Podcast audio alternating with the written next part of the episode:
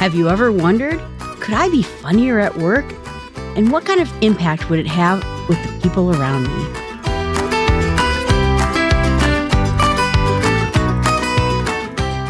If you can find humor in your own troubles, you will actually begin to see them in a different light.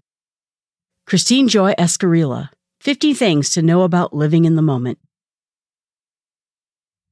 Today we're going to talk about the book Humor Seriously why humor is a secret weapon in business and life, and how anyone can harness it, even you, by Jennifer Aaker and Naomi Bagdonas. I get a big kick out of humor at work. It makes it fun when you can be around people who tell jokes. People I like at work tend to be nice. Lighthearted people who tell good jokes, say funny things, makes the workday go a lot better. But as a trainer and someone who helps people use software better, I find it a good tool for keeping people awake during boring trainings or breaking the tension in a serious moment. Now, a lot of times the people I work with are cancer researchers and researchers of other devastating diseases. And one might think that that is not a great time to start cracking jokes. But boy, if anyone needed a good joke, it's people have a serious, important job like curing cancer. I do use humor at work, and I think it's one thing that helps me be more approachable to the people around me. I think people feel comfortable talking to me because I crack a good number of jokes. A few weeks ago, I was at a customer site visiting, and I told them that I was going to be working on a podcast about humor in the workplace and that I was about to tell them a joke. And you know what? I blew the joke every possible way you can blow a joke. I said the wrong words. I mean, this is a joke that I've been telling for a decade. How did I get this wrong? But as soon as I thought about humor in the workplace, suddenly I was outthinking myself and then I messed up my joke, which made everyone laugh. They thought it was funny that I messed up this joke. So even when you don't get your joke out right, somehow it still ends up being funny. And they say that one of the best ways that you can get people on an emotional level, that you can bring workplaces together, is about humor and having it resonate with the people you're telling the jokes. Believe it or not, I do a lot of hospital billing type of work. And I have hospital billing jokes. I mean, who ever heard of a person having hospital billing jokes? But I actively go out looking for jokes that I can tell in that type of workplace. And then I also look for other jokes that you can talk about in doctor clinics and other types of things that end up being funny. And even when there's times when things are stressful or people just need a little bit of relief from what's going on, having a good sense of humor helps, I think, everyone break that tension. And that's why I thought this book was a good way to go. If we could have more humor in the workplace, the right humor at the right time, it could help us do all sorts of important work better. And they say about humor, quote, doing so with a healthy sense of humor, with intellectual perspective, empathy, and humanity, it brings a vital part of responding to the unexpected, of adapting to new realities. Words matter little.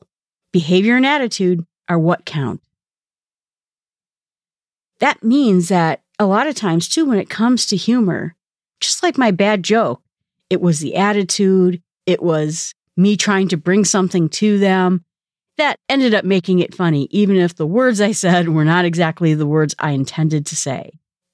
They also say that what happens when we use humor in the workplace is that it helps make us more influential. People like us better, and it helps us to stand out. It also builds like a rapport and really kind of brings that bridge together. If I go into a new workplace and I'm doing some training for them, and I'm standing around at the beginning, got my little Diet Coke, and I'm waiting for people to come into the training room, I start walking around and talking to people and cracking little tiny jokes, more like about how I woke up and tripped because my shoelaces were velcroed to the carpet or something. You know, I immediately start building this kind of funny rapport with them. And then when they find out I'm the actual trainer and not just some coworker they didn't meet, suddenly they lighten up a little bit when it comes to training. I can tell you that if you have software training and you're going to tell someone we're going to sit here for the next five days, the next eight hours a day and learn software, people just are not into it, believe it or not. So when I go in there and I start cracking jokes, it immediately tells them this could be better than just software training. This might be more than software training. Maybe I'm actually going to get to laugh. And maybe the days won't feel so long. I hope that's what they're thinking. Or maybe they're thinking, oh gosh, there we go, another joking person. We even had a situation at a conference where the microphone system went down for a little bit. And you could tell that the people up on stage were just getting nervous. They weren't public speakers, they weren't feeling great about what was going on. So immediately, because I have a really loud voice, being a trainer, that I can command a training room without a microphone, I started telling jokes. Got up there, started telling jokes while the IT team frantically goes about and tries to fix the speaker system and filled the next five to seven minutes with some jokes. And, you know, I even did a little stand up routine with the, some of the people I knew in the room, and it went really well.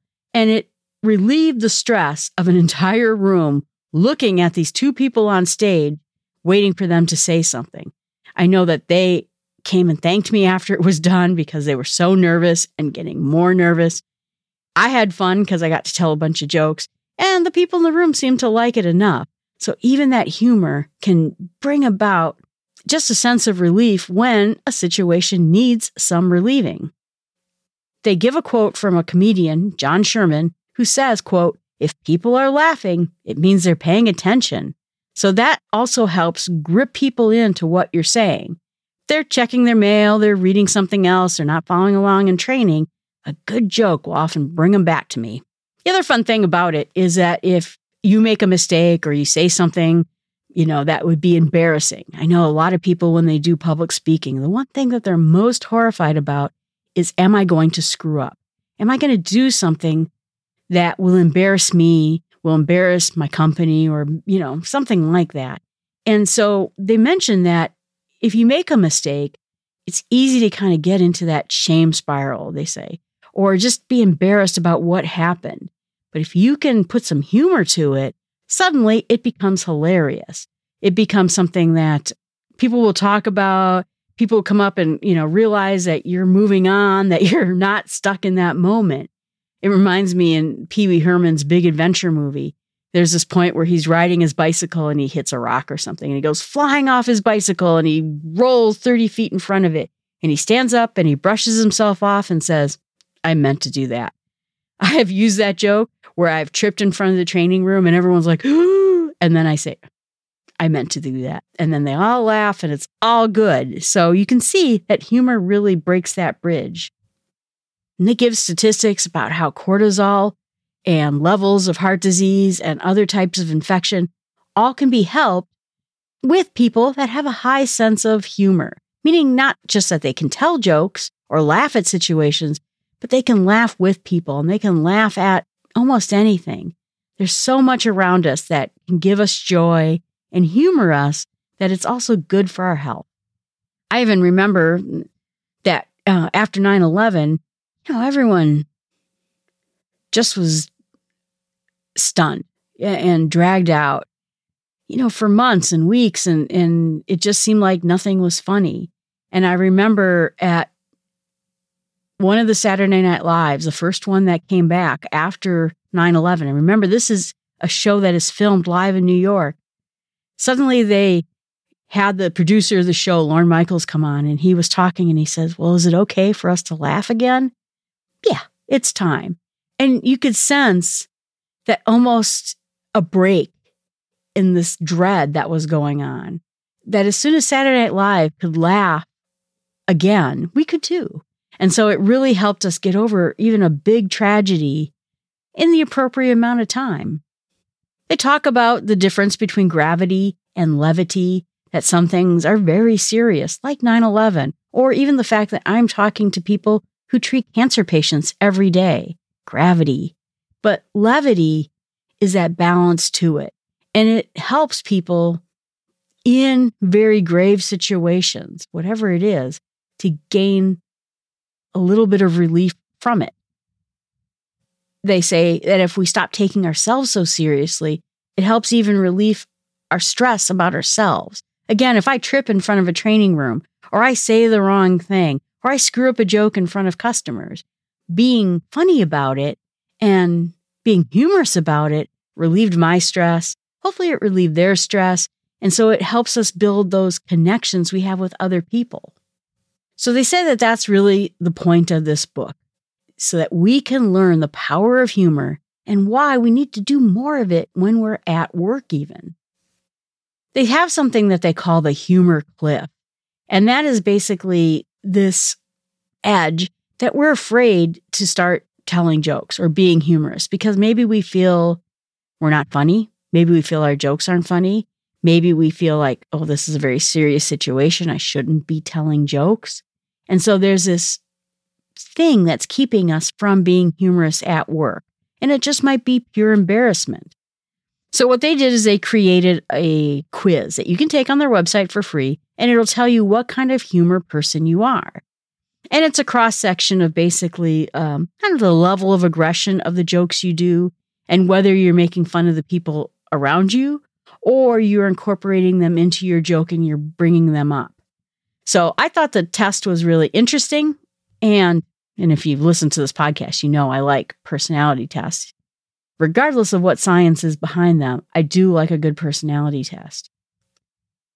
And they say that being funny, having a sense of humor is like a muscle. The more we do it, the better we get at it.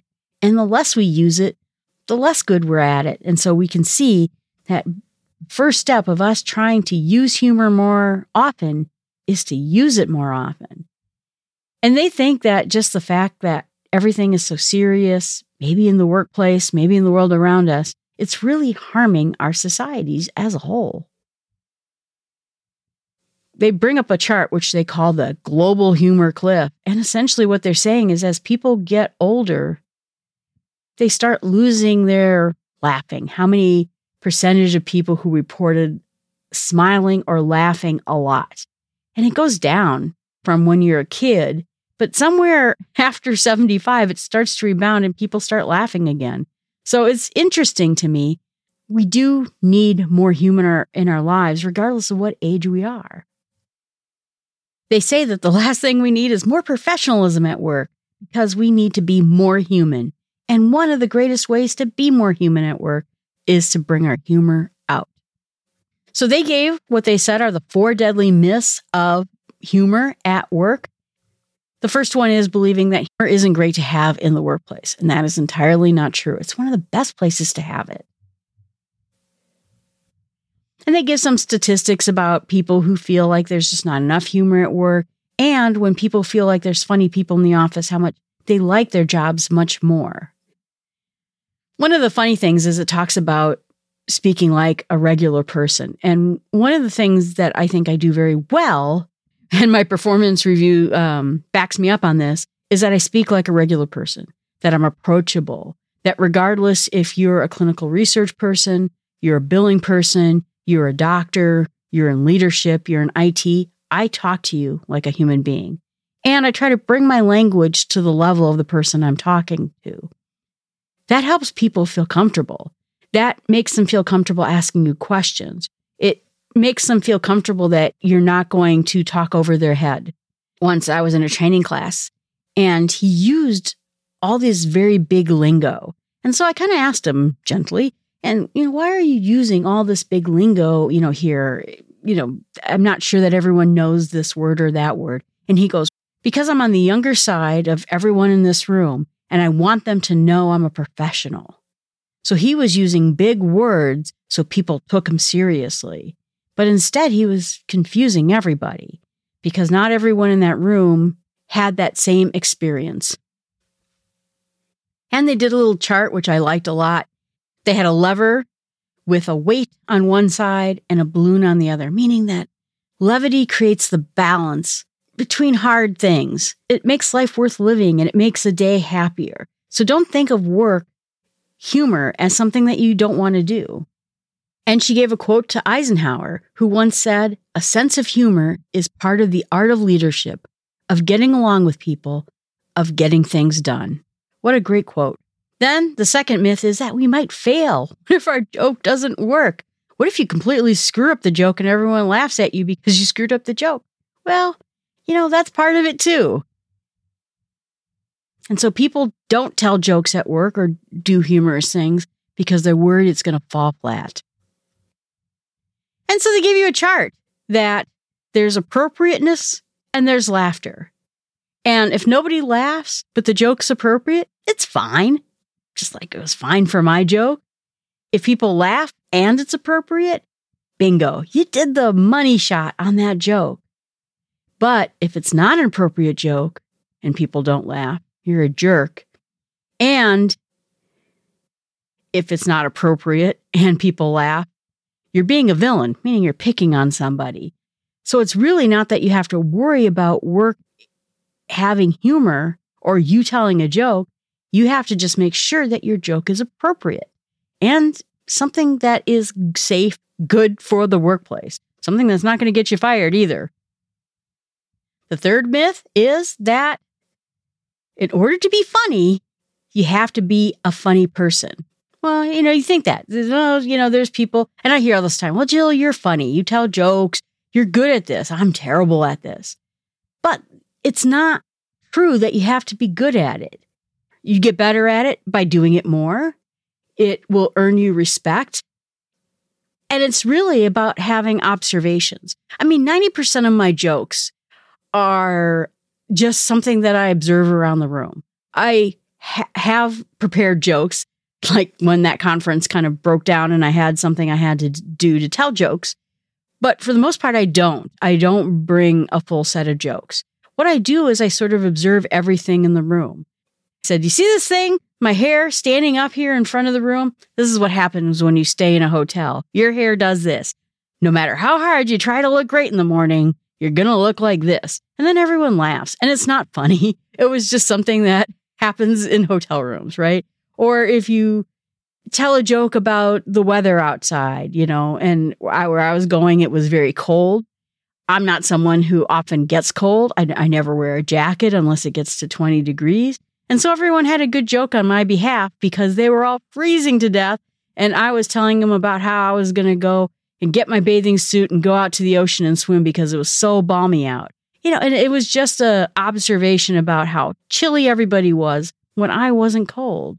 So really, if you want to get better at humor, just look for moments that are funny. And we're going to talk in the next podcast about how to be funnier. Right now, the book is trying to convince you that funny is important. So I talked about how that they had a quiz and so they wanted you to take this quiz and find your humor style. And then they said that there are four humor styles there stand up, sweetheart, the magnet, that was me, the sniper.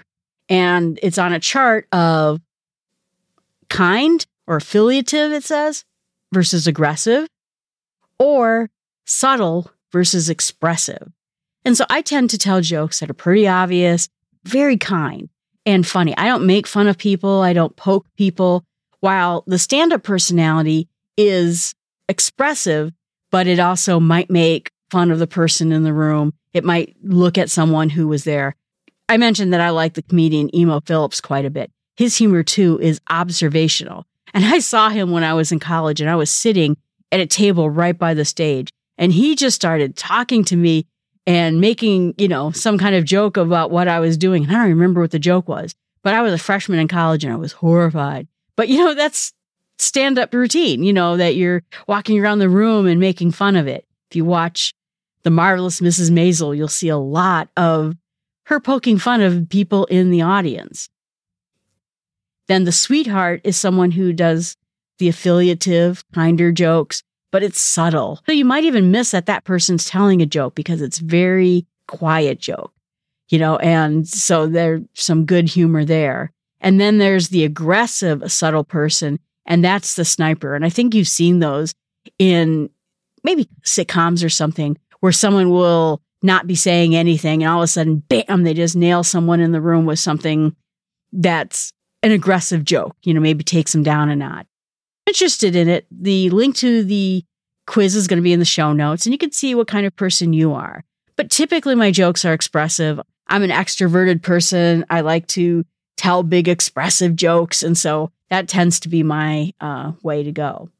It was funny when I was working in Los Angeles for a hospital, someone said, You're funny. You should try going to one of these stand up comic places and seeing if you can't do a stand up routine. And I thought about it because I was working for them for over a year. And I thought, you know, I might be funny for the Midwest. I don't know that I'm Los Angeles funny. That sounds to me probably like a whole other level. So I think I could do a good Midwest kind of humor, but I'm not sure I'd make it in Los Angeles. You know what? So I never tried. That's bad on me for not even giving it a shot. And they said in the end, regardless of whatever humor type you are, the world of humor in the workplace is pretty low. You don't want to be too expressive. You don't want people rolling on the floor laughing. You don't want to certainly be aggressive. It's just about creating that very small moment where you're connecting with the people you're talking to. And so that's the thing I like best about it. That's why I like presenting at conferences. I did a lot before the pandemic, a lot of public speaking. And when you had an audience that was just connecting with you and you were telling some good jokes and they were laughing, but you were making a good point, boy, there was just no better feeling on the planet. So they say in the end, quote, levity is a mindset, an inherent state of receptiveness to and actively seeking joy. And I like that because it just means that you're trying to make other people in the room feel good. You're trying to build up that room, particularly in the workplace, to just make everybody's day better, to bring a serious situation and make it easier or funnier, and just making people laugh and, and building that connection with it. I remember I made this mistake once. So there's um, some basic forms that you can create in my software. And at some point I said, okay, well, let's just talk about a topic. What kind of form could we build here in the medical industry? What kind of form is typical for you? And someone said, well, I, I did a study where it was talking about bad behaviors. And then I said in my mind, uh oh. But you know what they say about comedy is you're always saying yes. If I would have said, no, that's out, let's just do something more medical, you know, then the room would have brought down and, you know, it wouldn't have been as good. But you know what? We did that form and it had some raucous moments in there, but everybody laughed. And I still, you know, like 10 years later, people still come up to me and talk about how much they enjoyed my form building session. And it was all because of the topic. And it was all because people got to have a little bit of fun with it. But you know what? I trained them on building a form in a fun way. I also don't know that I would pick that topic again, but it was great at the moment. And so they asked us to ask ourselves some questions. And that's why I recommend this book, because I think it helps you to think about humor in your own life. I mean, what makes you laugh? And how much do you laugh? And when was the last time someone made you laugh? What kind of humor do you like? Or people around you, who makes you laugh around you? So I think that if you can kind of think about what you think of it, and what makes you laugh and have a good time, then I think you'll know what your style will do. I know that I like Emo Philips. He sort of has this intellectual style of words and he, he tells some very good jokes. He tells this joke about how his nephew came up to him and says, Uncle, give me a wish. And so I picked him up and I spun him around. Wish, wish, wish. I thought it was important to teach him the dangers of homonyms. It was hilarious. And when I saw him locally just last year, he got up and he says, These are the expensive seats. That means you are very important people for this town. And that was the hilarious part because a lot of people in my town do think they're very important. But, you know, he's someone who goes to New York, he's someone who goes to Los Angeles. And just by putting in that extra phrase in your town, made the whole thing so much funnier and we all laughed. And so I'm starting to notice more about what makes me laugh. So maybe I can be better at making other people laugh. So we'll stop at this point. I hope now that the book has convinced you that humor is important in the office. And we'll talk a little bit about how to be funnier, how to make our jokes work for the office place, and some other issues when it comes to humor in the workplace. My challenge to you is try to dissect some people that you think are funny. And why do you think they're funny? What kind of jokes do they tell that makes it funny for you?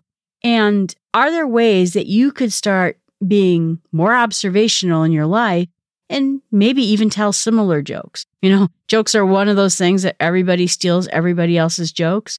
But if you can get that observational mindset where you start seeing levity in the moment, it'll make you all the funnier. All right, everyone, thanks so much. I appreciate listening to the podcast. Please remember to leave a review, tell a friend. It'll help this podcast grow. I'm hoping to get to more people, see different topics that they would like to hear about. And as always, if you have a topic that you would like to hear, please email me at jill at smallstepspod.com. And just remember, the road is so much better when we can laugh along the way.